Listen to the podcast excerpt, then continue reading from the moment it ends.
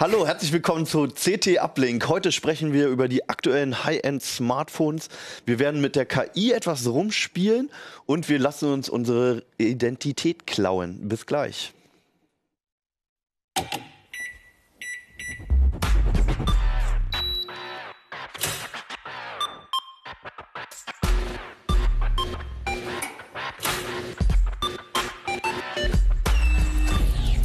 CT Uplink.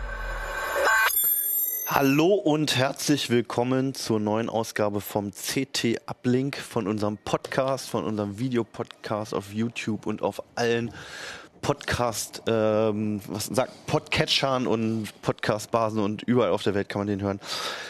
Mein Name ist Hannes Schirulla. Ich habe eine CT mitgebracht und zwar die brandneue CT Nummer 5 2019. Diesmal wieder in Schwarz und Schwarz heißt meistens, dass es ganz gefährlich wird und um Leute mit Kapuzen und Hackern und äh, sehr viel Sicherheit. Darüber werden wir gleich sprechen. Ich bin nicht alleine, sondern bei mir sind heute Robin Brandt, Ronald Eikenberg, Arne Grevemeyer. Schön, dass ihr da seid. Und vor allem schön, dass du da bist, Robin. Du bist zum ersten Mal hier, ne? Genau, richtig. Herzlich willkommen. Ich hoffe, du fühlst dich wohl.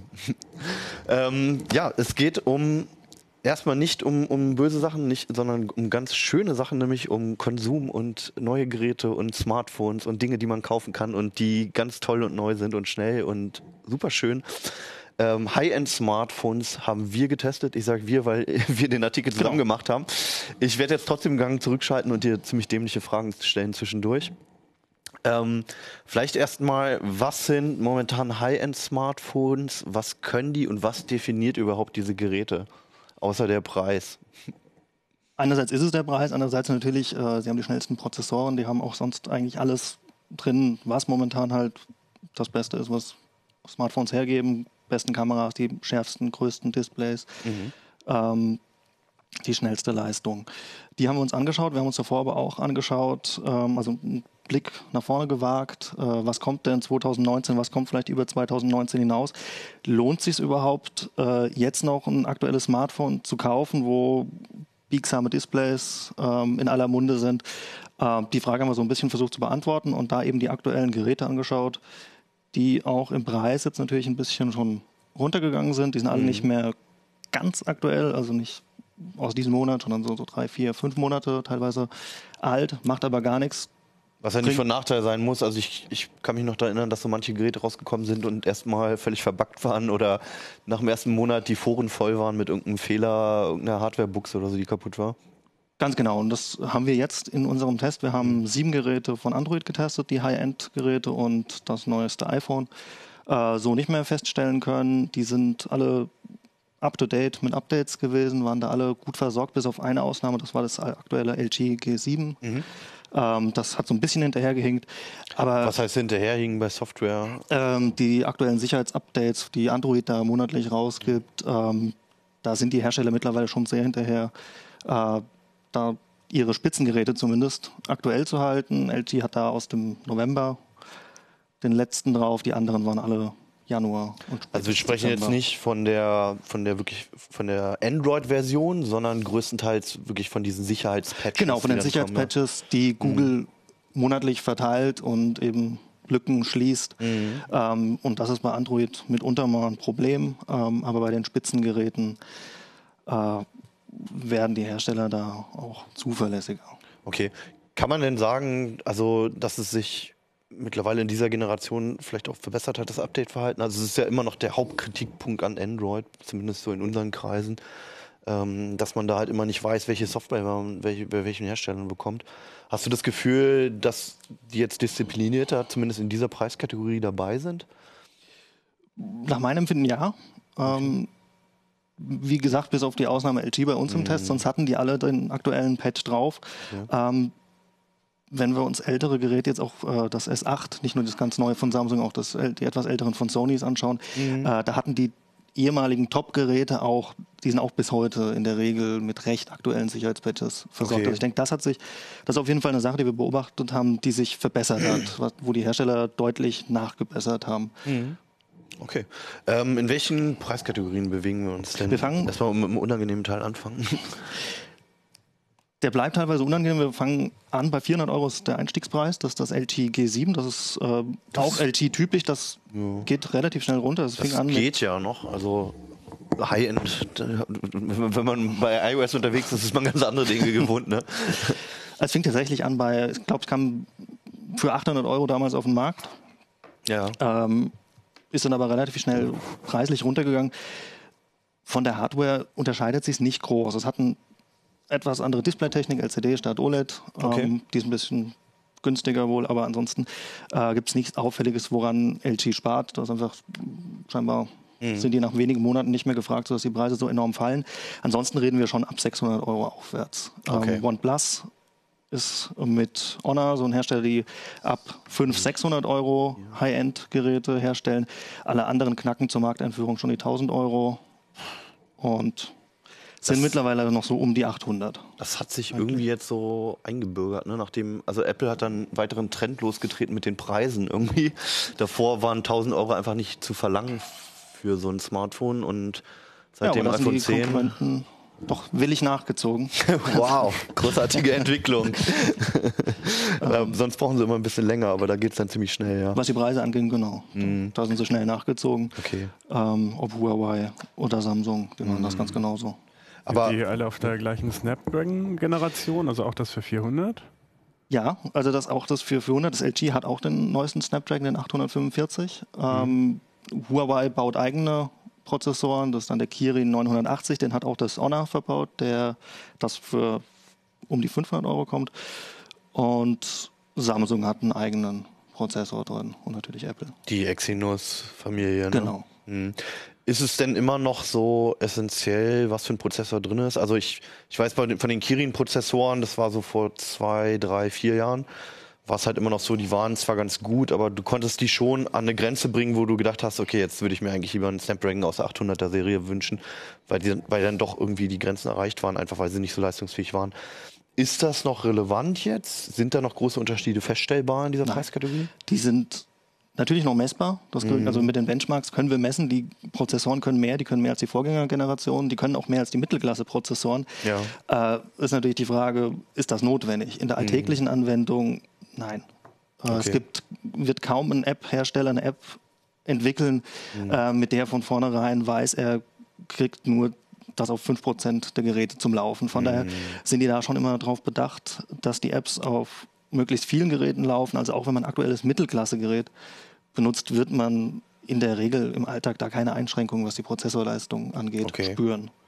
Gibt es da große Unterschiede im, im Speicher? Also RAM ist natürlich immer noch ein Thema so, wobei das wahrscheinlich dann auch nicht mehr allzu sehr spürbar ist, weil man sich auf den kleinsten Nenner einlässt. Ne?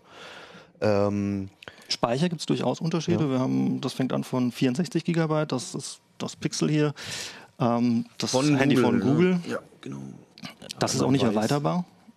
Ähm, und Honor und na, das OnePlus, die Ja. haben bis zu 256 Gigabyte. Das Note 9 gibt es sogar mit 512 Gigabyte Flash. Ähm, also nach oben sind da fast keine Und das Grenzen iPhone offen. auch. Ja. Und das iPhone auch. iPhone 10s Max haben wir nämlich auch drin. ja. Und ja, das Note ist sogar noch erweiterbar. Äh, wem Speicher wichtig ist, sollte halt vielleicht darauf achten, dass er nicht unbedingt das 64 Gigabyte Gerät nimmt, das dann auch nicht erweiterbar ist. Mhm. Okay. Die gibt es natürlich auch in größeren ähm, Versionen. mit wie viel Speicher kommst du denn zurecht auf deinem Handy? Ich habe 64, aber kann erweitern. Also ich okay. habe eine 200 Gigabyte SD-Karte drin, da Ja. sind schon Videos und mal eine Serie drauf gespeichert. Also Mhm. Also ist jetzt 64 ist eng, finde ich persönlich. ja, würde ich auch so einschätzen. Wie, wie sieht es bei euch aus? Man hat schon gerne die Option, zumindest nachrüsten zu können. Ne? Und Ja, diese gut. Aufpreise sind ja zum Teil echt unverschämt. Ja. Für, weiß ich nicht, 64 Gigabyte mehr, Mhm. 100 Euro oder noch mehr Aufpreis zu verlangen. Das, Mhm. äh, aber vieles kann man ja inzwischen in die Cloud auslagern und ich. Das ja, sagst du aus dem Security-Ressort, Ronald. ja, okay, gut. Ja, Also die Cloud natürlich gut absichern. ja dann geht's natürlich, ja. Und du, Arne, ähm, wie viel Speicher hast du in deinem Handy? Offen gesagt, ich weiß es gar nicht. Bei mir ist es so, ich trenne ganz stark zwischen Filme gucken auf dem Tablet und äh, Handynutzung als Handy und Okay. WhatsApp-Kiste. Das heißt, du hast du nicht viel Medien drauf oder sowas, Ja. was viel frisst. Ja, okay, gut. Wir haben ja, glaube ich, sogar, also du hattest gerade vom Aufpreis gesprochen, wir haben ja sogar das 10S Max, glaube ich, das sieht man dem jetzt nicht an, aber da stecken 512 Gigabyte drin. Ähm, ich habe den Preis jetzt nicht gerade im Kopf, ist, aber es sollten so um die 1400, 1300 Euro sein. Kleinwagen sozusagen. Mm, Und da tut's dann schon weh. Micro SD-Karte habe ich jetzt gerade auch nicht im Kopf, aber kriegst für einen Apfel und ein Ei mittlerweile, Ja. ne, die, äh, die Karten. Okay, gut. Also darauf sollte man achten. Du hattest es schon angesprochen, ähm, es gibt immer noch verschiedene, also erstmal gibt es sehr große Displays, fällt mir hier jetzt gerade auf bei den Geräten. Ne? Die sind alle relativ Sind von vorne kaum zu unterscheiden. Spannweiten halt auch. Ähm, in welchen Displaygrößen bewegen die sich jetzt? Also von 5 Zoll ist man jetzt auch schon Das ist lange weg. eigentlich von, ne? 6 Zoll aufwärts. 6 Zoll, okay. Genau, und dann die einzige Chance, das von vorne noch zu unterscheiden, sind dann eigentlich, haben sie Notch, haben sie V1 Plus. Äh, Oh ja, so Notch, eine- da so können wir gleich auch nochmal drüber Kleine sprechen, ja. Einkerbung Ja. oder noch die klassischen Displayränder. Was ist der Notch und warum behandelt man den wie eine Religion? Oder streitet darüber wie eine Religion? Ja, ist wahrscheinlich vor allem Marketing. Sie wollen, Hersteller können da schön die Kamera oben unterbringen und dann ja, damit werben, dass sie noch kleinere Displayränder haben. Ja. Aber dafür, wenn man sich gerade das Pixel Was- anschaut, sind es dann richtig große Einkerbungen im Display. Äh, mittlerweile gehen sie auch schon wieder zurück, einige Hersteller, und versuchen, diese ganze Uhr zurückzudrehen und das Loch im Display zu vermarkten. Das Also macht das Honor. Wir sprechen hier gerade von der Einkerbung, ich weiß nicht, ob man das sieht, oben im Display, das ist hier jetzt das Huawei, da wo irgendwo noch die Kamera hin muss und der Sensor. Genau. Und das Schöne ist an den Geräten ist zwar, dass sie halt einen sehr schmalen Displayrand haben, aber irgendwo müssen die Sensoren hin. Und da hat sich, ich glaube, Apple als erstes oder äh, Essential Phone waren, Essential, glaub ich, die ersten. Essential Phone, diese komische Genau, und Apple hat es dann populär Firma, gemacht. Genau. Hat sich ausgedacht, da einfach so einen Einschnitt reinzumachen. Ich finde es ja immer noch unheimlich hässlich. aber so eine, das Glas ist halb leer, das Glas, Glas ist halb voll Debatte. Ne? Also Ja. die einen sagen, ja, das ist irgendwie was, was stört und die anderen sagen, das Display ist dafür größer. Ne? Und früher hatten wir da oben halt den Rand. Dafür haben wir da jetzt halt noch ein bisschen Display für ein Ja. paar, paar Icons. Also, Aber ich, also, oh Gott, wir hätten die mal aufladen sollen, fällt mir gerade auf. Ähm, wie oft. Versuch's nicht. Die, das auch welches war denn hier? Das, das ja, iPhone. Akkuleistung ist nicht so gut offenbar. Nee, genau. Also wie oft nutzt du halt hier diese Bereiche rechts und links vom Display dann irgendwie, ja, um da was reinzustreichen und so. Also da ist, gibt's, kannst du ja auch kaum Naja, die- Informationen irgendwie festhalten. So. Naja, die Uhrzeit ist da, die, der Akkustand und so. Mhm. Bei Android sind ja auch diese Icons von den Notifications, glaube ich, zum Teil da. Ja, stimmt. Die hätte man sonst halt unter der Displaykante, äh, also oberhalb, Ja, ähm, hinter, unter dem dicken Balken sozusagen äh, anbringen müssen. Also eigentlich gewinnt man ein bisschen was durch diese Augenbrauen. du bist ja sehr optimistisch. okay, gut. Also es gibt dann halt auch so Zwischenlösungen, ne, mit dem, einfach mit dem, mit dem Punkt oben, mit der Kamera. Honor hatte auch nochmal eine spezielle Lösung, ne? Honor ist jetzt dazu übergegangen, einfach äh, ein Loch ins Display zu stanzen. Das ist dann, ja, hier seitlich ist dann die Kamera, die da rausschaut. Äh, das fällt tatsächlich bei der Benutzung kaum mehr auf. Also wir haben das dann ja, getestet und irgendwann, dass das fällt wirklich kaum mehr auf. Das ist ein ganz Also kleines es Loch. stört nicht, oder? Nee, es stört überhaupt nicht. Ähm, da gehen jetzt wahrscheinlich auch noch ein, zwei Hersteller zu über. Da werden, da wird Honor nicht der einzige Hersteller bleiben als Mhm. Aber Tochter von Huawei. Galaxy S10 gab es schon Bilder, wo es angeblich so ist. Genau, da wird es ja ähm, wahrscheinlich auch so, Mhm. so kommen. Andere versuchen, die Kamera ausfahrbar zu machen, aber das hat sich auch nicht wirklich durchgesetzt. Es gibt auch witzigerweise bei manchen, äh, gibt es ja so einen Modus, den Notch auszublenden, wo man dann einfach die obere Zeile halt im Bildschirm wird dann einfach geschwärzt, Genau, einfach als hätte man geschwärzt. halt diesen Bildschirmrand wieder. Sowas. Das ist ja völlig absurd einfach nur. Das wird richtig absurd, wenn es dann wie LG mit LCD-Display ist und das nicht richtig schwarz ist und man es doch die ganze Zeit sieht. Ja, okay, gut. Äh, also es ist eine gute Idee. Irgendwie muss man, ist es eine Kompromisslösung wahrscheinlich, ne? Äh, genau, aber noch kurz zur Displaytechnik. Es gibt LCDs und OLEDs immer noch, ne? Genau, und der Trend geht ganz klar zu OLEDs, äh, Okay. die einfach das sattere, tiefere Schwarz darstellen können, die höheren Kontraste dadurch haben. Ähm, und in der High-End-Klasse gab es in unserem Vergleich noch zwei Geräte, die das nicht hatten, ein OLED-Display. Das waren das Honor mit dem Loch Ah, ja. Display ähm, und das LG. Mhm. Das sind aber auch gute Displays. Also das ist jetzt nicht so, dass man sich den ganzen Tag dran stört, äh, wenn man das benutzt. Also Ja, außer man ist so ein krasser Display-Fetischist, wie, genau, wie manche in der Redaktion, ja. und legt sie die ganze Zeit nebeneinander, die Handys, dann erkennt man vielleicht den Unterschied. Aber ähm, Okay. ich denke, ein LCD ist auf jeden Fall auch nutzbar, die ja. In der High-End-Klasse da Also, für, also deiner Meinung nach ist es Man, man, man kann es merken, aber es ist nicht unbedingt der relevanteste Punkt. In meinen Augen ist das nicht. Nein. Okay. Ja, früher hatten wir, hatte man ja noch das Problem, dass die OLEDs oft sehr viel dunkler waren. Aber das hat sich auch gelegt, ne? Also große Also wir haben da richtig, also wir gibt's da nicht mehr. hatten da ein paar Geräte, die wirklich mit zum hellsten waren, was wir je gemessen hatten, Mhm. auch von OLEDs. Ähm, also wem viele YouTube-Videos wichtig sind, brillante Displays, haben zum Beispiel das äh, aktuelle Samsung, das Note 9, Mhm. äh, das Sony, das XZ3 war das. Das, das sind richtig gute OLED-Displays, richtig helle Displays. Okay. Das Einzige, das so ein bisschen dunkler war als der Rest, das war tatsächlich das LCD-Display vom Honor. Mhm. Äh, da kann es vielleicht in der Sonne mal ein bisschen problematisch werden, aber wirklich kritisch ist das auch nicht, die Wertung. Okay, also an sich erstmal alle sehr gut. Genau. Gab es überhaupt irgendeinen Ausfall, wo man gesagt hat, Finger weg von diesem Gerät? Nee, also unser Urteil war durchaus, also die Geräte, die wir vorgestellt haben, die acht, äh, die kann man schon alle empfehlen, wenn es einem das Geld wert ist. Ähm, man muss dann halt wissen, was, was sind meine Anforderungen an Telefon. Ähm, wem Kameras wichtig sind, der sollte vielleicht dann nicht das LG oder das Honor nehmen. Äh, der ist besser mit ähm, dem aktuellen Google bedient, mit dem Google Pixel. Das ähm, Google ist ein Hersteller, der sehr darauf achtet, auch per Software nachzuhelfen und auch äh, während das, nachdem es schon erschienen ist, weiter die Kamera verbessert. Okay. Dass es beispielsweise im Dunkeln gute Bilder macht. Da ist das ziemlich unübertroffen. Andere Hersteller wie Huawei haben drei Kameras verbaut, die alle drei überraschend gute Bilder machen. Das ist da tatsächlich mehr als Marketing. Ja, selbst die billig, die haben ja mittlerweile immer zwei. Mehr ist immer Kameras. besser. Genau, und in dem Ja. Fall stimmt teilweise. Also das Okay. hat dreifach Tele und einen Weitwinkel. Das ist okay. Also für Schnappschüsse kriegt man da durchaus Sachen drauf, die man ohne diese Zusatzkameras nicht hätte einfangen können. Aber das Okay. Pixel, das reicht tatsächlich mit einer Kamera. Das ist gut genug.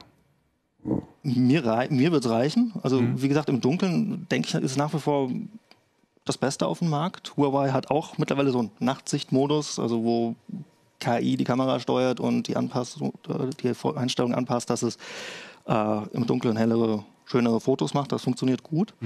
Ähm, worauf man verzichten muss, ist natürlich ein Weitwinkel, den kann auch die Software nicht errechnen. Mhm. Ähm, den Zoom versuchen zu- zu berechnen, ist in meinen Augen nicht so gut wie der optische von Samsung oder Huawei, die da Also es ist dann eine einfach ein zweite Digi- Kamera haben. Digitalzoom, wo dann aus dem Bild ausgeschnitten wird im Prinzip, ne? Ganz, da, da haben sie auch eine KI und berechnen dann eben den Zoom. Das funktioniert okay, ähm, aber die Konkurrenz, auch Apple hat äh, einen optischen Zoom in Mhm. sein Handy gebaut. Das ist schon noch ein Stück besser. Also da sind sie noch nicht ganz so weit. Aber das kann bei Google immer passieren, dass das mit einem Update auf ein neues Level gehoben wird, die eigene Kamera. Gutes Beispiel dieser Nacht. genau, das kam auch erst nach ja. Veröffentlichung. Mhm. Ah ja, okay, gut. Ähm, bist, du hast mir eigentlich schon den guten Stichpunkt, äh, einen guten Stichpunkt geliefert, um zum nächsten Thema zu gehen, nämlich die KI, aber das mache ich jetzt nicht. ich, wa ich warte nämlich noch mal ein, zwei Fragen an dich. Ähm, hast, hat dich der Test soweit überzeugt, dass du jetzt wieder zu einem oder überhaupt mal zu einem High-End-Gerät greifen würdest? Oder ähm, ich weiß gar nicht, mit welchem Gerät du eigentlich unterwegs bist. Ich habe ein. High-End. Ich kaufe immer das High-End von Ja. der Vorgängergeneration. Ah, okay. Ähm, 800 Euro ist, ist echt heftig. Meins ist noch, Ja. noch neu, wird auch noch Android 9 kriegen, von daher Welches hast du? äh, das Motorola Z2 Ah ja, okay, ja gut. Das, und mhm. das wird noch die neueste Version kriegen, von daher da warte ich noch ein bisschen ab, aber nicht, weil ich auf biegsame Displays oder so warte. Also, ähm, ich denke, da könnte man durchaus zugreifen. Mhm. Ähm, wenn die noch ein bisschen im Preis fallen, würde ich mir auf jeden Fall auch aus der Generation noch eins. Ah ja, okay. Also du versuchst eher, eher nochmal so ein Schnäppchen zu schießen, wenn dann die neuen Geräte kommen, ja. Es dauert ja auch gar nicht mehr so lange, weil bald MWC ist und äh, da zumindest ein paar neue Modelle vorgestellt werden, die aber bestimmt mehr als 400 Euro kosten. okay. Also wenn ihr mehr wissen wollt, wie immer in der CT, ein sehr ausführlicher Test äh, mit großer Tabelle und riesigem Überblick ähm, der momentanen High-End-Geräte, die teilweise zu echten Schnäppchenpreisen halt weggehen, weil sie halt schon seit ein paar Monaten raus sind. Äh, falls ihr ein paar Tipps braucht, findet die im Heft. So, wir gehen jetzt weiter und zwar zu Spielereien mit KI. Ich nenne es mal Spielereien, eigentlich sind es gar keine Spielereien, ne? das ist, sind große Dinge, die die Ja. da vollbringen. Es macht doch Ähm, Spaß. Arno, was, was, kann, was kann die KI mittlerweile? Was kann die? Die kann viel. Ähm, Die Forschungsseiten haben diesmal äh, richtig Spaß gemacht, das muss man sagen. Es ähm, fällt diesmal in zwei Themen auf den Forschungsseiten. Das eine ist die Geolokalisierung von Fotos. Dahinter steht der Gedanke, dass man häufig Fotos hat, ähm, bei denen man nicht weiß, wo die vielleicht geschossen worden sind. Und ähm, also keine Metadaten vorhanden. Jetzt schaut man sich das Foto an und versucht herauszufinden, wo es hingehört. Ähm, da, hat, da gab es verschiedene Ansätze schon. Und 2016 hat Google da schon mal einen Aufschlag gemacht, ähm, die Welt in 30.000 Felder äh, geteilt, den Erdball und dann eine Klassifizierungsaufgabe daraus gemacht. KI teilt jetzt also ein Foto einem Feld auf der Erde zu. Das ist der Ansatz von Google gewesen, 2016, Planet Ansatz. Und ähm, darauf aufbauend gibt es ein Institut hier in Hannover, TIB. Das ist jetzt kompliziert. TIB heißt Technische Informationsbibliothek. Das handelt sich also um Wow. eine Fachbibliothek, angeschlossen an die Uni. Aber die forschen auch, gerade in solchen ähm, Content-Bereichen. Und äh, die haben eben darauf aufbauend auch die Welt aufgeteilt äh, in 30.000 Felder. 5 Millionen Bilder hergenommen. Google hatte noch mit 90 Millionen äh, seine KI trainiert. DIB jetzt mit 5 Millionen und äh, macht genau dasselbe. Das Foto wird angesehen, die KI äh, schätzt ein und teilt es einem Feld zu. Und der Clou, den die Hannoveraner sich ausgedacht haben, ist, dass die am Anfang noch eine, einen Vorfilter einbauen. Das heißt, es wird ähm, das Foto eingeschätzt in Landschaft, Indoor oder Stadt. Stadt ist das Interessanteste eigentlich, alles andere ist ganz schwierig. Und ähm, damit haben die schon ja, bessere Ergebnisse erzielt. Und die nennen das Geolokalisierung. Man kann es auch besser noch Geoestimation nennen, denn es ist nur eine Schätzung. Es kommt Okay. dabei halt was raus und das kann auch falsch sein. Nur kurze Nachfrage zu dem Trainingsprozess. Also es ist so, dass man Fotos hatte, von denen man schon wusste, aus Ja. welchen Teilen die stammen, aus welchen Ja, Pattern. ja. Ja, ja, Okay. das Google genauso wie die Hannoveraner, die haben Millionen äh, Flickr-Fotos meistens genommen, da sind Geotext dran, sonst hätten die nicht trainieren können. Mhm.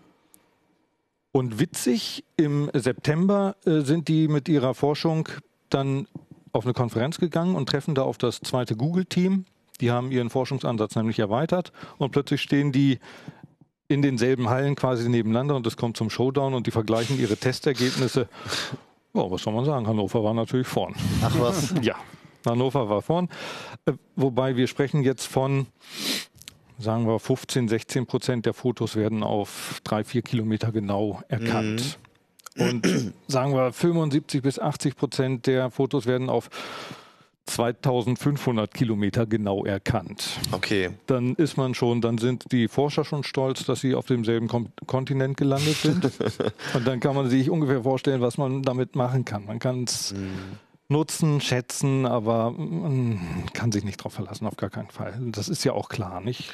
Also es gibt Tendenzen einfach. Es gibt Tendenzen. Das Schöne ist, seit drei Wochen ist ähm, dieses Tool auf einer äh, Online-Webseite verfügbar, öffentlich.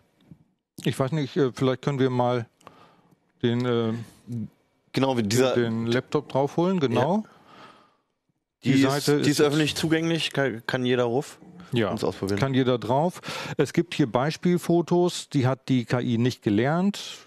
Da kann man sich dann äh, mal dagegen positionieren und sagen, guck mal hier, was sehe ich hier, Hm, eine Straßen, ziemlich breite Straße. Ich behaupte mal, das ist jetzt in den USA. Mhm. Klick und jetzt kommt die KI dazu und der tatsächliche Standort. In dem Fall sind sie sich ziemlich einig. Okay, da ist die KI relativ gut. Die ist nicht bei allen Ja. diesen Testfällen gut, das muss man sagen. Ähm, man sieht auch ähm, hier in einem rekursiven Verfahren, wie das neuronale Netz bewertet, welche Bildelemente waren jetzt entscheidend. Das wäre jetzt meine Frage gewesen. Genau, woran orientiert er sich überhaupt? Ja, es kommt hier ein Convolutional Neural Network zum Einsatz. Eine bestimmte Form eines neuronalen Netzes, das in der Bilderkennung gerne benutzt wird. Und wenn man da nochmal, nachdem es eine Einschätzung gegeben hat, wenn man da nochmal zurückgeht, dann kann man einschätzen, welche Bildbereiche äh, wesentlich waren für die Entscheidung. Mhm. Und das hilft dann auch, wenn man einen totalen Quark hat, wenn man dann sieht, ja, der Himmel und die Bäume wurden eingeschätzt, dann kann man sich schon ungefähr vorstellen, dann war das Ergebnis wahrscheinlich nicht besonders gut.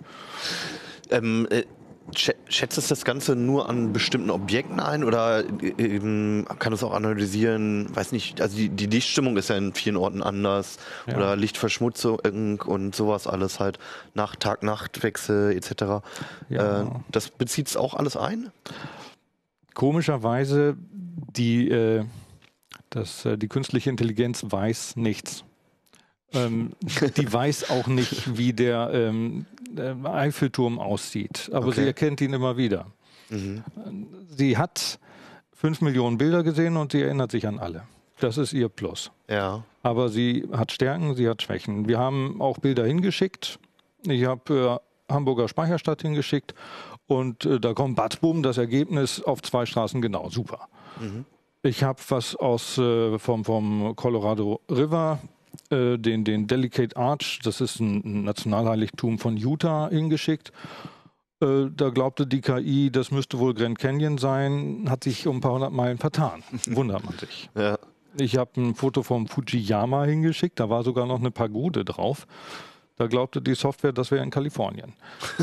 Also es ist Licht und es ist Schatten. Ja, da, also ganz kurz dazu, ähm, witzigerweise gibt es in, in Kalifornien, in San Francisco, einen, einen recht bekannten Teegarten, wo diese Pagoden rumstehen. Also vielleicht ist das die Entschuldigung, warum er es da Könnte sein. zugeordnet hat, ja. Könnte sein. Es Ja, wurde da auch mit einem Vulkan verwechselt. Vulkan ist gleich Vulkan. Also er macht es ziemlich stumpf eigentlich. Er ne? macht das stumpf. Okay. Kann man dann trotzdem von, von Intelligenz sprechen? Es ist ja eigentlich nur ein Automatismus des Abgleichs. Ja. Ne? Das ist typisch für das, was wir heute künstliche Intelligenz nennen. Es ist eine reine Klassifizierungsaufgabe. Ah ja. Und äh, das wird hier akkurat äh, verfolgt und äh, man hat da auch noch Verbesserungsansätze und man wird da sicher noch weiter dran arbeiten, aber es ist eine reine Klassifizierung. Warum nimmt man nicht noch mehr Fotos? Erstmal, weil man sie kriegen muss. Und Das mit ist Zuordnung eins. vor allem. Ne? Man muss wissen, Man von braucht wo die Fotos stammen. akkurat mit Zuordnung. Man braucht auch gewisse Qualitätsmerkmale bei den Fotos. Mhm. Äh, der zweite Google-Ansatz, die arbeitet mit 30 Millionen Fotos, also man kann das schon tun. Ah ja. Aber auch Google sieht man, die sind von 90 auf 30 Millionen runtergegangen, weil die an der Qualität der Fotos gearbeitet haben. Mhm. Das muss man schon. Und man muss die Daten verarbeiten können natürlich Ja. auch, ja. Okay, spannend. Na gut. So, ähm, genau, ja. Also die Anwendung ist, glaube ich, klar, wofür man es anwenden kann. Also erstmal im Privatbereich natürlich.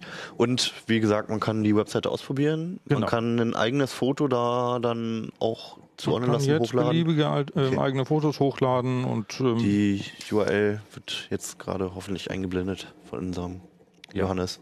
gut. Ähm, genau, und du hast aber noch ein zweites Thema. Es tut sich nämlich Richtig. noch ganz viel anderes. Ne? Bei KI. Ein zweites Thema, das wird gerade die Zuhörer interessieren, die äh, sich auf Versicherungsbetrug äh, ähm, spezialisiert Da haben. muss man jetzt vorsichtig sein, von welcher Seite, ja. Also ähm, es gibt den Gedanken, wie erkenne ich äh, Fehler in Schadensberichten. Ähm, man kann an den Bildern manipulieren natürlich. Äh, man könnte auch äh, Schadenssummen erhöhen oder man kann Schadensberichte äh, vielleicht aus dem Netz raussaugen, die ganz gut funktionieren und daraus einen eigenen Fall stricken. Äh, solche Fälle kann irgendein Schadensbearbeiter äh, theoretisch wahrscheinlich immer rausfinden. Das kostet aber viel Arbeit. Und da gibt es vom Fraunhofer SIT jetzt eine ganze äh, Werkzeug, äh, einen ganzen Werkzeugkasten, um äh, so etwas automatisiert rauszufinden. Das heißt, die haben eine reiche Menge an äh, Bildbearbeitungstools ähm, oder Bildbearbeitungsentdeckungstools ähm, erzeugt, mit denen man rausfindet, ob Bildbereiche kopiert wurden oder ob Bildbereiche größer gezogen wurden. Wenn äh, ein Kratzer größer machen, dann ist das eine Vergrößerung. Eine Ja. Vergrößerung heißt aber immer, die Pixel werden auseinandergezogen. Naja. Dazwischen wird aufgefüllt mit Interpolationsverfahren, die lassen sich alle natürlich erkennen. Das jetzt automatisiert zu können, das ist eben die neue Qualität.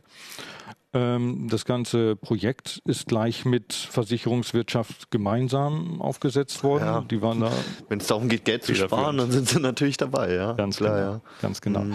Das äh, führt dazu, dass man natürlich retuschierte Fotos werden erkannt, ähm, Vergrößerungen, äh, fremde Bildbereiche aus anderen Fotos werden erkannt. Okay. Aber auch wenn man nicht einen kleinen Kringel reinmache, um dem Sachbearbeiter zu zeigen, welchen Kratzer ich eigentlich meine, oder wenn ich den Kontrast erhöhe und die Helligkeit erhöhe, dann sind das auch äh, Bildmanipulationen, die natürlich dann hier irgendwelche Alarmglocken schlagen lassen. Weil, weil dadurch eventuell das Bild getrügt wird, was da wirklich passiert ist. Es wurde verändert und das wird erkannt. Ah ja. Und äh, es kommt halt darauf an, was die Versicherungen daraus machen. Nicht? Die Tools sind erstmal ziemlich raffiniert. Mhm. Wenn man sie richtig einsetzt, ist es okay. Wenn man es falsch macht, ist eben verkehrt. Dazu gibt es eine Zifferanalyse. Ziffernanalyse, da ist auch eine Menge Hirnschmalz dahinter. Ähm, es werden die Rechnungsbeträge von einem Quartal analysiert. Und wenn man dann merkt, da sind aber ganz oft 900 Euro Beträge und ganz selten 200 Euro Beträge, dann klingelt es auch. Und Da Okay. gibt es auch statistische Verfahren, die dann sagen, das darf es geben, anderes darf es eigentlich nicht Okay, geben. also wie die, wie die Ziffern quasi verteilt sind, ob das eine Gleichmäßigkeit entsteht. und so. Genau, normalerweise muss es genau andersrum sein. Die 1 vorne muss relativ oft passieren und die 9 vorne müsste relativ selten passieren. Dazu gibt es Benford-Analysen und so weiter. Äh, Eine Werkstatt, die versucht, unterhalb von 1000 Euro zu bleiben, damit das immer schön gut durchgeht, die macht das natürlich genau falsch. Okay. Und durch diese Datenbasis ist es wahrscheinlich auch viel einfacher, ne, das, was, was jemand anderes als Mensch gar nicht im Kopf haben kann. Ne? Also allein diese Zahlen zu vergleichen, wenn es da um große Quartalsabschlüsse geht oder sowas, das kann man ja gar nicht als, als Mensch zusammenfassen. Dann, ja. Der große Trick ist, dass eben jetzt alles automatisiert funktioniert. Dadurch ist dann eine Massenkontrolle möglich. Ja. Und äh, das ist im Grunde das, was gesucht wird. Ähm, sehr witzig noch bei der Autoranalyse, äh, da habe ich gestaunt. Ähm, Texte werden, na, analysiert stimmt ja gar nicht. Ähm, es ist möglich, dass Texte verglichen werden und dann kann man sagen, das ist derselbe Autor oder nicht, oder das sind unterschiedliche Autoren. Aha. Wo, woran wird das festgemacht? Das, ähm, auch hier kommt künstliche Intelligenz zum Einsatz, vor allem hier in diesem Versicherungsbereich. Ähm, geguckt wird nach Redundanzen, nach Funktionswörtern. Also nicht nach den sinntragenden Wörtern wie Auto und Fensterglas und Windschutzscheibe, die nicht, sondern die ganzen Funktionswörter, die Artikel, die Adjektive, vielleicht die äh, Konjunktionen, die äh, Präpositionen und der Einsatz von diesen äh, Funktionswörtern. In, Im Deutschen gibt es ungefähr 700 Funktionswörter, sagen die Wissenschaftler. Und wie die verwendet werden, das ist autortypisch. Aha. Und wenn jetzt jemand äh, sich verbiegt oder sagen wir einen Schadensbericht aus dem Web benutzt, dann ist das eine andere Autorenschaft und das lässt sich rausfinden. Ah, okay. Also es geht vor allem darum, festzustellen, ob derjenige das geschrieben hat oder nicht. Genau. Ah, okay. Oder ähm, ob das eben ein typischer Text ist, den man schon kennt vielleicht und dann kriegt man ihn dran. Erster Eintrag bei Google. Autounfall, ja, kopiert. Ja. Okay, das ist natürlich auch interessant bei äh, wissenschaftlichen Arbeiten. Das ist ja auch immer wieder im Thema. Ja. Und, Allerdings, äh, Masterarbeiten, Doktorarbeiten. Ja. Äh, am Institut haben die viel Freude daran, wenn die mal einen Auftrag kriegen, eine Doktorarbeit zu analysieren. Geht ganz leicht, sagt er. ähm, also sagen, äh, erzählen Sie da, haben Sie auch schon Erfolge gehabt? Ich weiß auch nicht, ob da dann, was dann die Konsequenz ist, ist ja auch egal. Das kommt ja auch stark darauf an, ja genau. Es geht ja da ja. auch darum, um äh, wie zitiert wird, ob korrekt zitiert wird. Ja, das ist nochmal eine andere Sache. Genau, das stimmt. Wie das markiert ähm, ist. CT ist übrigens immer mit vorne dabei. Im Gespräch mit den Wissenschaftlern dort kam dann raus, ja, äh, die CT-Autoren erkennen wir alle. Warum? Ja, weil die äh, die gesamte Datenbank CT-Texte von 2013 verwendet haben. Ach was. Alles eingespeichert. Ich habe dann drei Texte hingeschickt äh, aus einem anderen Jahr, damit das nicht dasselbe ist, ist ja, ja klar. Und äh, sie erkennen nicht immer hundertprozentig alles. Sie haben einen Text, haben gesagt, das muss 95 Prozent, das ist ihr ähm, Autor Mansmann. Jo, war er. Ein Text 50-50. Äh, haben sie unseren Müssig halb erkannt, so ah, ja. sozusagen. Aber ich meine, die haben 50 Autoren im Pool.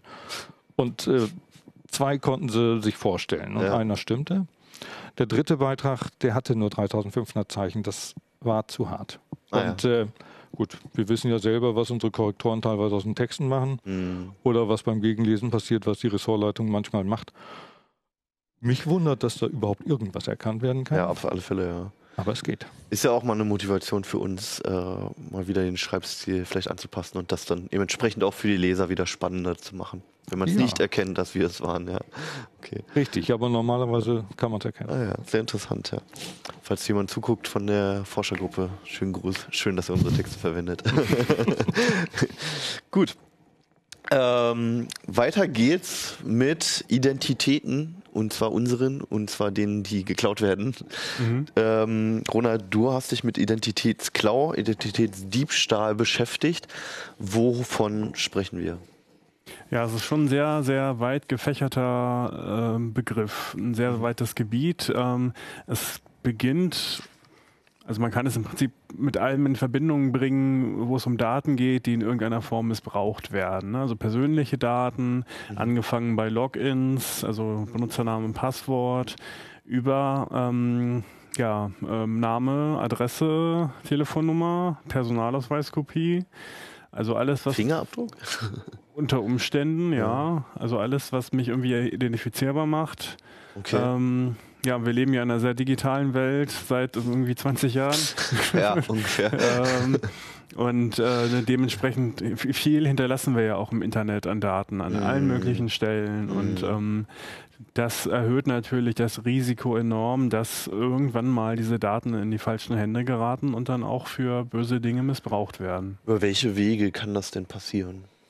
Also oft ist es so, dass zum Beispiel Online-Foren oder Shops gehackt werden oder irgendwelche Communities, Foren, hatte ich glaube ich schon erwähnt. Ähm, äh, Natürlich kann man auch persönlich zum, zum ähm, Opfer werden, also indem man sich einen Trojaner einfängt, indem man auf eine Phishing-Mail reinfällt. Mhm. Ähm, das Hauptproblem ist aber, dass man keine Kontrolle darüber hat. Also es kann die meisten Orte, wo man die Daten hinterlässt, den, diesen Orten kann man eigentlich nicht vertrauen, weil man ja nie weiß, wie sichert derjenige jetzt seinen Server ab. Mhm. Hat er da überhaupt Ahnung von? Installiert er da regelmäßig Sicherheitspatches, die Ja. Konfiguration in Ordnung, ähm, so dass man letztlich damit rechnen muss, früher oder später Opfer von Identitätsdiebstahl zu werden. Okay.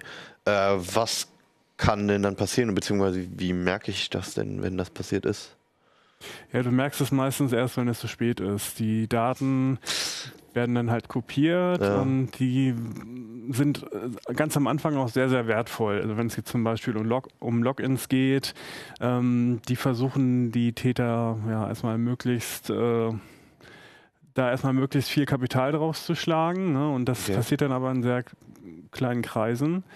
Wenn sie dann in die Öffentlichkeit kommen, also wenn sie dann irgendwie im Darknet für 40 Dollar für ein paar Milliarden Stück gehandelt werden, dann ist es, ähm, ja, dann kursieren sie schon seit Jahren und äh, dann ist das nur noch der letzte Versuch, da ein bisschen Geld rauszuholen, weil alles andere nicht mehr funktioniert. Ach so, also das heißt, wenn, wenn man bei uns zum Beispiel die Meldung liest, dann ist, ist es schon eigentlich fast alles vorbei und man kann eigentlich seine Identität kann man ja leider nicht austauschen, aber ähm, eigentlich ist das Kind schon in den Brunnen gefallen. dann, Ja, also man müsste eher umgekehrt an die Sache rangehen und ähm, davon ausgehen, dass man jetzt schon betroffen ist, es aber noch nicht weiß. Und Oh Gott. sollte dann äh, lieber ja, präventiv aktiv werden, als dann Ja. zu handeln, wenn es bekannt wird, weil dann ist es meistens schon zu spät. Okay, gut, jetzt hast du schon die äh, Gegenmaßnahmen sogar angesprochen. Ähm, was soll ich denn dann tun? Ähm, ja, es ist sehr, sehr schwierig. Ähm, ja, also Gegenmaßnahmen präventiv ähm, zu ergreifen, also das wäre, das ist ein bekannter Tipp, aber man kann es nicht oft genug sagen, ähm, ist halt für jeden Dienst ein anderes Passwort einzusetzen. Also, Ja, okay, wie viele Dienste benutze ich? Das sind vielleicht so 50 Stück oder so. Das ist schwer zu merken. Ja, ansonsten ist eben der Schaden groß. Ne? Wenn ein Dienst ähm, kompromittiert wird und das Passwort eben in den Händen von Angreifern ist, gehen die natürlich damit durchs komplette Internet und probieren das überall aus, wo es passt. Mhm. Und so sind dann eben, ist ja nicht nur dein, dein äh, Netflix-Account betroffen, sondern dann auch vielleicht dein Spotify, PayPal oder Gmail-Account. Ja. Ja, oder noch schlimmere Sachen, ja.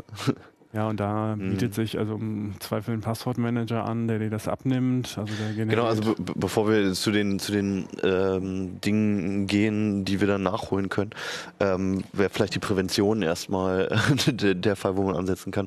Also du sagst halt erstmal auf alle Fälle immer wieder verschiedene Passwörter, Ja. keines Doppeln, weil wenn der Datensatz geklaut ist, dann kann er woanders auch benutzt werden. Es gibt ja auch einfach so Dienste, ne, wo man von ausgehen kann, dass die meisten angemeldet sind, wo man dann auch ganz gute Chancen hat, dass genau dieser Benutzer dort auch einen Account hat. Passwortmanager hast du angesprochen. Genau. Das ist eine Möglichkeit, sich viele sehr verschiedene Passwörter zu merken und zu verwenden. Ähm, wobei ich mir da auch immer denke, wenn ich das bei diesem Dienst dann, es wird ja meistens verschlüsselt gespeichert, wird wieder mit einem Passwort geschützt, wenn es da, da speicher, aber genau diese Dienste dann in An, ähm, Angriff genommen werden, dann verliere ich ja nicht nur einen Account, sondern da habe ich ja dann wirklich mein gesamtes Passwortportfolio. Ist es dadurch dann wirklich sicherer, dass ich es bei einem einzigen Anbieter habe?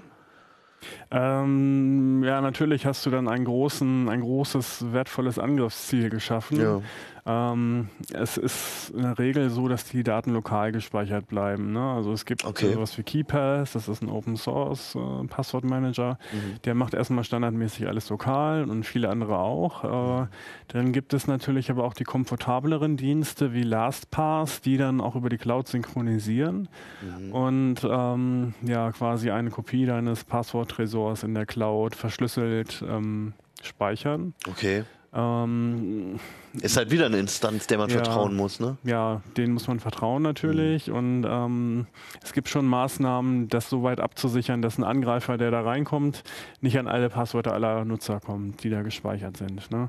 Okay. Und das ist eine aller Nutzer. Also nicht an die Passwörter aller Nutzer. Das heißt aber, an manche kommt er ran. Ja, also im Zweifel brauchst du ja nur Zugangsdaten. Du brauchst dann eben eine E-Mail-Adresse und ein Passwort und kannst dann den Passworttresor runterladen und entschlüsseln bei LastPass. Mhm.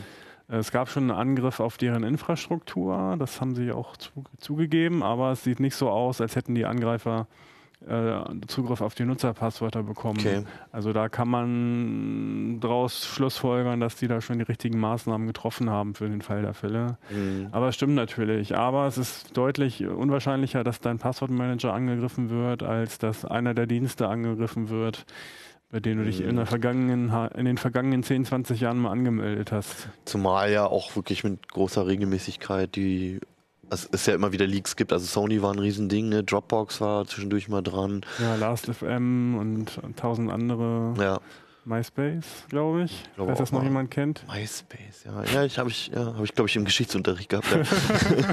Ja, ja. naja, okay, gut. Also ähm, du sagst, zumindest die Vertrauensbasis ist bei diesen Passwortmanagern, wenn man sich einen ordentlichen nimmt, einen von uns empfohlenen am besten, ähm, ist immer noch weit größer als bei den meisten anderen Diensten, ja. Ja, also bei den Diensten, den Diensten kann man nicht vertrauen und man sollte diesen Diensten auch so wenig wertvolle Daten wie möglich in den Rachen werfen. Und Okay. ein Passwort, was an vielen Stellen passt, ist einfach unheimlich wertvoll. Mhm. Und das sollte ich dem Dienst nicht schenken. Und auch Mhm. nicht dem Angreifer, der dann da eindringt. Ah ja. Ähm, was man noch erwähnen sollte, sind die Passwort-Vergessen-Fragen. Die kennt man ja, ne? Mädchenname der Mutter, Ja, ja. erstes Haustier, erste. Freundin. und Deine so aktuelle. Adresse.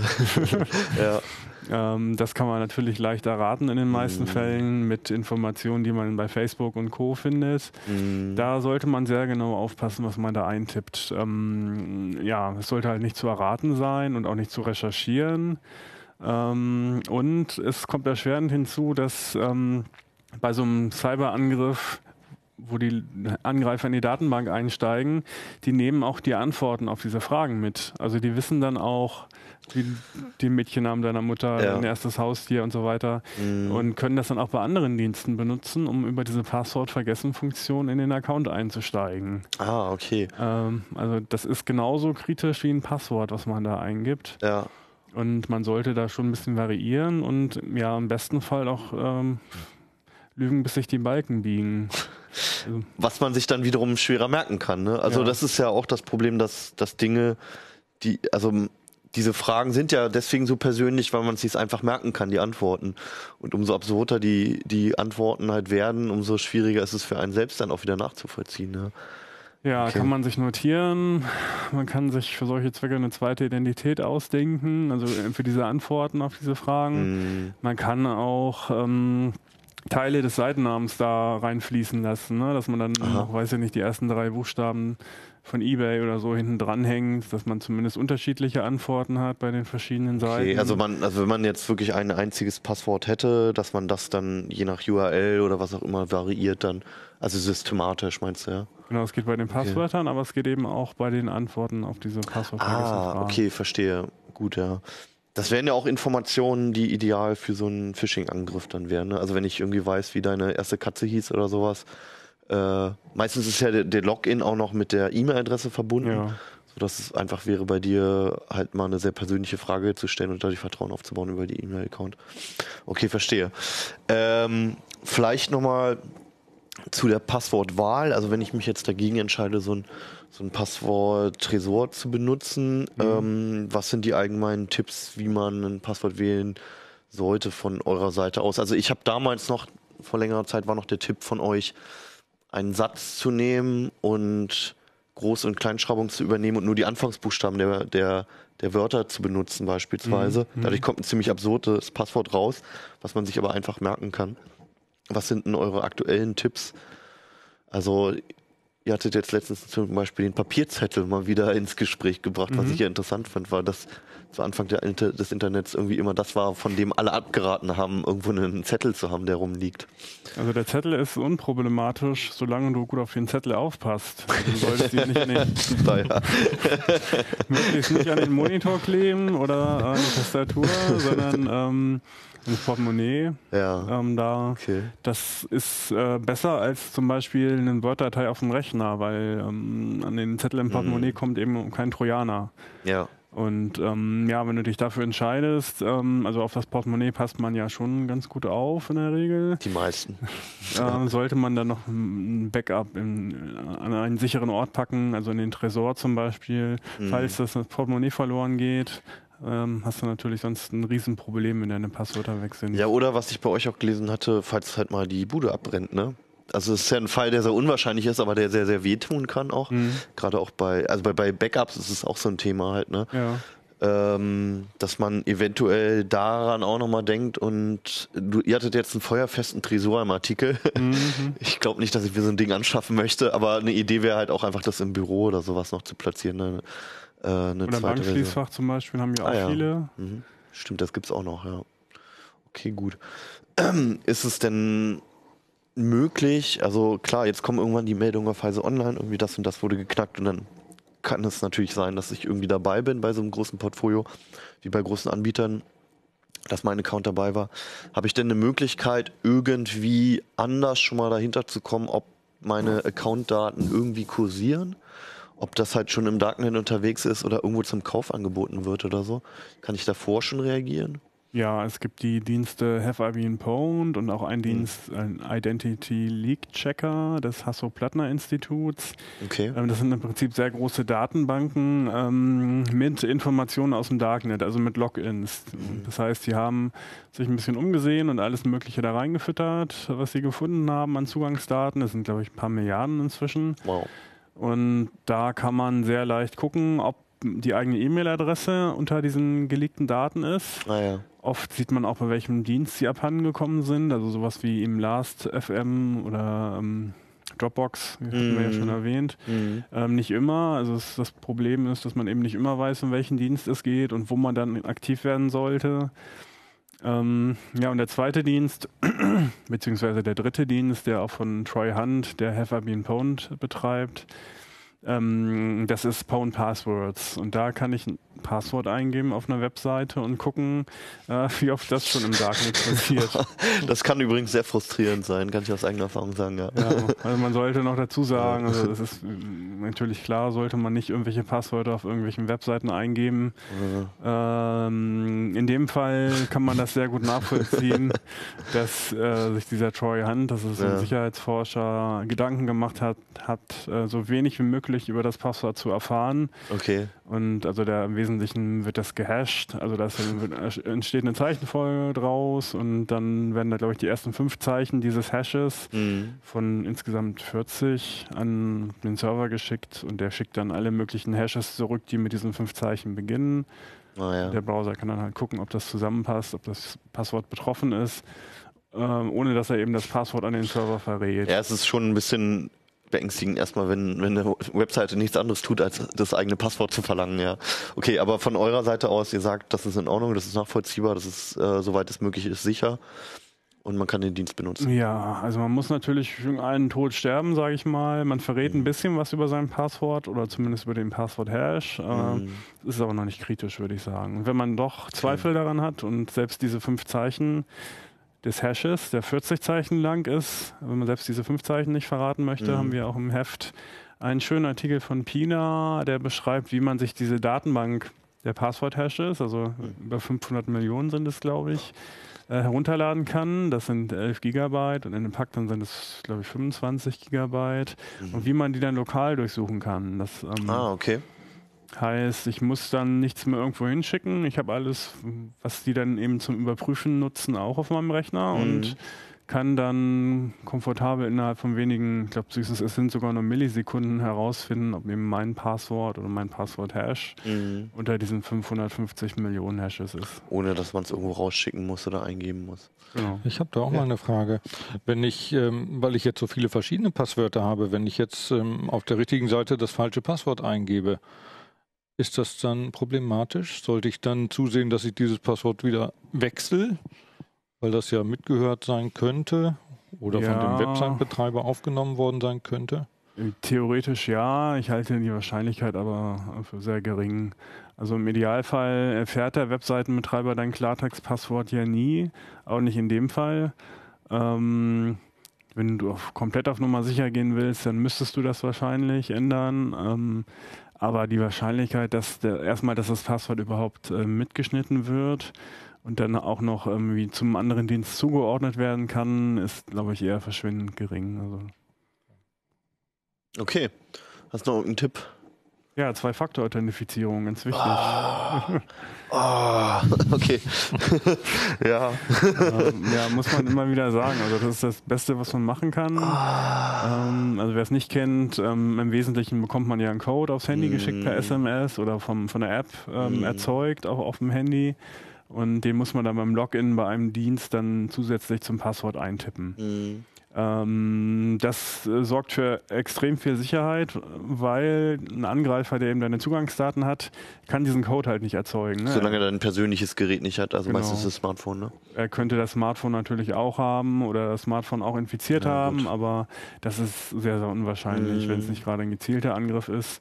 Mhm. Und ähm, deswegen erhöht das die Sicherheit enorm. Also es Mhm. gibt da schon irgendwie auch Fälle, wo das dann in Phishing irgendwie eingebaut wurde, dass man da nach dem zweiten Faktor gefragt wurde, aber ich sag mal so, Es geht ja immer um Wahrscheinlichkeiten. ja, und ich Mhm. würde sagen, so zu 99 Prozent ist das eine sehr, sehr gute Idee, das zu Mhm. aktivieren. Okay. Ja, ich, äh, ich stöhne nur so, weil, ähm, also ich habe das bei manchen Diensten und bei den meisten funktioniert es auch sehr gut. Nur beispielsweise bei Apple ist es sehr, sehr nervig gelöst und gerade wenn man so Accounts hat wie wir im Ressort, die man halt zu mehreren benutzt, fängt man dann jedes Mal an, äh, irgendwie ein Gerät zu suchen, das, was es gerade anzeigen kann und ähm, hofft dann halt, dass man noch irgendein registriertes hat oder ja. Aber klar, ja, es ist natürlich eine gute Idee und alles, was wenig Aufwand bedeutet, ist auch meistens nicht, ein, äh, nicht allzu sicher. Ne? Ja, zum Aufwand ähm, muss man sagen, ich glaube, das wissen manche nicht, dass man das bei vielen Diensten so einstellen kann, dass man es nur beim ersten Login auf einem Gerät machen muss. Ah ja. Das heißt, äh, ich habe einen Oder neuen per Rechner. Browser, ne? Ist das, glaube ich, meistens. Ja, Ja. ja, also ich habe einen neuen Rechner oder einen neuen Browser, Ja. ähm, logge mich da zum ersten Mal ein und muss dann eben diesen zweiten Faktor eingeben. Mhm. Beim zweiten Mal dann schon wieder nicht. Mhm. Und äh, der Angreifer, für den ist es ja immer das erste Mal dann mit deinen Zugangsdaten, Ah, ja. der wird dann natürlich danach gefragt. Mhm. Ähm, aber du merkst es im Alltag dann gar nicht mehr, weil so oft wechselst du den Rechner ja nicht oder den. Browser oder das Smartphone. Ja, kann ich auch nochmal aus eigener Erfahrung sagen, ähm, wenn du halt ein Inkognito-Fenster aufmachst jedes Mal, dann hast du halt das Problem, dass es nicht gespeichert wird. Mhm. Und dann musst du es halt jedes Mal machen, ja. Okay, gut, ja, aber es ist natürlich eine gute Idee und man kann den Leuten nur ins Gewissen reden. okay, das nehmen wir so mit. Ich danke euch für die schöne Sendung. Ich fand es sehr interessant. Und ich habe noch eine Ankündigung. Hat, daraufhin hat mich äh, Achim noch hingewiesen. Wir haben am, wenn ich es richtig hinbekomme, am 22.02. um 2 Uhr, also um 14 Uhr, nicht in der Nacht, ähm, haben wir eine Sendung über Hardware und wie man so seinen eigenen Rechner zusammenstellt und wie das Ganze funktioniert. Das Ganze basiert auch auf unserem idealen PC, den wir öfter mal im, in der CT vorstellen. Und das Besondere an dieser Sendung ist, dass sie live ist und dass ihr entweder zuvor oder auch live Anfragen stellen könnt und die per E-Mail bzw. per Chat an uns schicken könnt.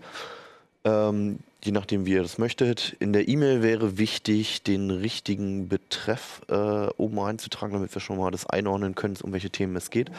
Die richtige E-Mail-Adresse wird hier jetzt hoffentlich gerade eingeblendet und ihr könnt euch sehr gerne melden und wir werden versuchen, euch zu helfen.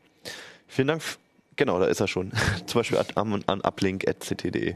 Und äh, ja, vielen Dank und wir sehen uns nächste Woche wieder. Ich hoffe, ihr, euch hat es genauso viel Spaß gemacht wie uns. Ich fand es sehr, sehr gut, die, vor allem die Themenmischung. Und ich habe wieder ganz viel gelernt und ich weiß wieder, dass ich mich um meine Passwörter besser kümmern muss. Es ist ein leidiges Thema, so wie Backups. Aber es ist eine gute Idee. Und ja, bis dann. Schönes Wochenende. Ciao. CT Uplink.